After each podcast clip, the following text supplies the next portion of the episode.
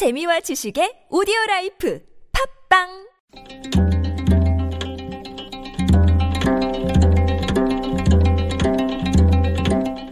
한문학자 장유승의 길에서 만난 고전. 중국 고전 회남자에 이런 말이 있습니다. 목욕할 준비를 마치면 벼룩과 이가 슬퍼하고 큰 집이 완성되면 제비와 참새가 기뻐한다. 회남자 설리문 편에 나오는 말입니다. 사람이 목욕을 하는 이유는 몸을 깨끗이 하기 위해서입니다. 벼룩과 이에게 악감정이 있어서 일부러 죽이려고 목욕을 하는 것은 아닙니다. 하지만 목욕을 하면 벼룩과 이는 저절로 죽게 됩니다.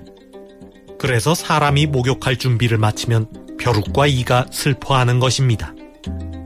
큰 집을 짓는 이유는 사람들이 살기 위해서입니다. 사람을 위해서 큰 집을 짓는 것이지 제비와 참새를 위해서 큰 집을 짓는 것은 아닙니다. 하지만 큰 집이 생기면 제비와 참새가 둥지를 틀 곳도 저절로 늘어납니다. 그래서 큰 집이 완성되면 제비와 참새가 기뻐하는 것입니다. 목욕할 준비를 마치면 벼룩과 이가 슬퍼하고 큰 집이 완성되면 제비와 참새가 기뻐한다. 모든 일은 뜻하지 않게 누군가에게는 불행이 되기도 하고 누군가에게는 행운이 되기도 한다는 말입니다.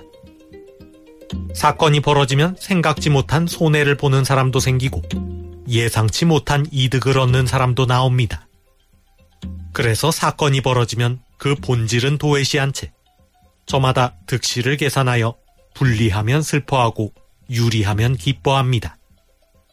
그러는 와중에 사건은 엉뚱한 방향으로 비화하곤 합니다.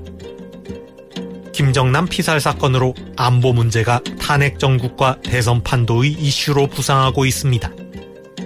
사건의 여파가 어디로 흘러갈지는 알 수 없지만 안보 문제를 국내 정치에 이용하려는 시도는 경계해야 할 것입니다.